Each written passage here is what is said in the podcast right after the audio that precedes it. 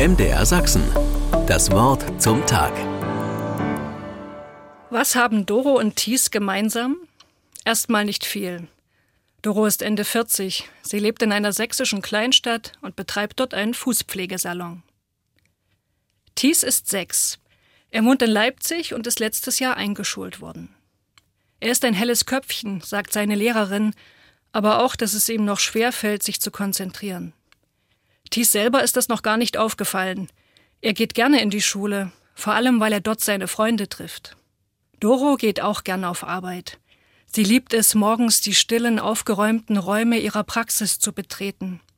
Und sie mag die Menschen, die zu ihr in die Fußpflege kommen, vor allem ihre Geschichten. Natürlich teilen nicht alle Doros Begeisterung für ihren Job. Manche finden es eklig, dass sie den ganzen Tag mit Füßen, Nägeln und Hornhaut zu tun hat. Beim letzten Klassentreffen hat eine ehemalige Mitschülerin, die schon früher eine blöde Kuh war, zu ihr gesagt, dass du mal in der Fußpflege endest, hätte ich nicht gedacht. Du hattest doch so gute Zensuren. Doro heißt eigentlich Dorothea. Der Name bedeutet Gottesgeschenk. Und als Kind hat sich Doro immer vorgestellt, wie ihre Eltern eines Tags ins Wohnzimmer gegangen sind und dort im Stubenwagen ihr Gottesgeschenk fanden. Ein kleines Mädchen in einem weißen Kleid mit einem himbeerroten Band über dem Bauch. Das Kleid kennt Doro von ihren Taufbildern.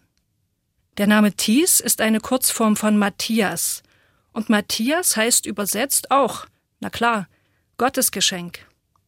Allerdings als Thies heute von seinem Papa aus dem Hort abgeholt wird, sieht er gar nicht nach Geschenk aus. Er ist verrotzt, dreckig und stinkesauer. Es gab eine Rauferei. Und angeblich war Thies schuld, dabei hat doch Luca angefangen, aber das hat ihm die Hortnerin nicht geglaubt.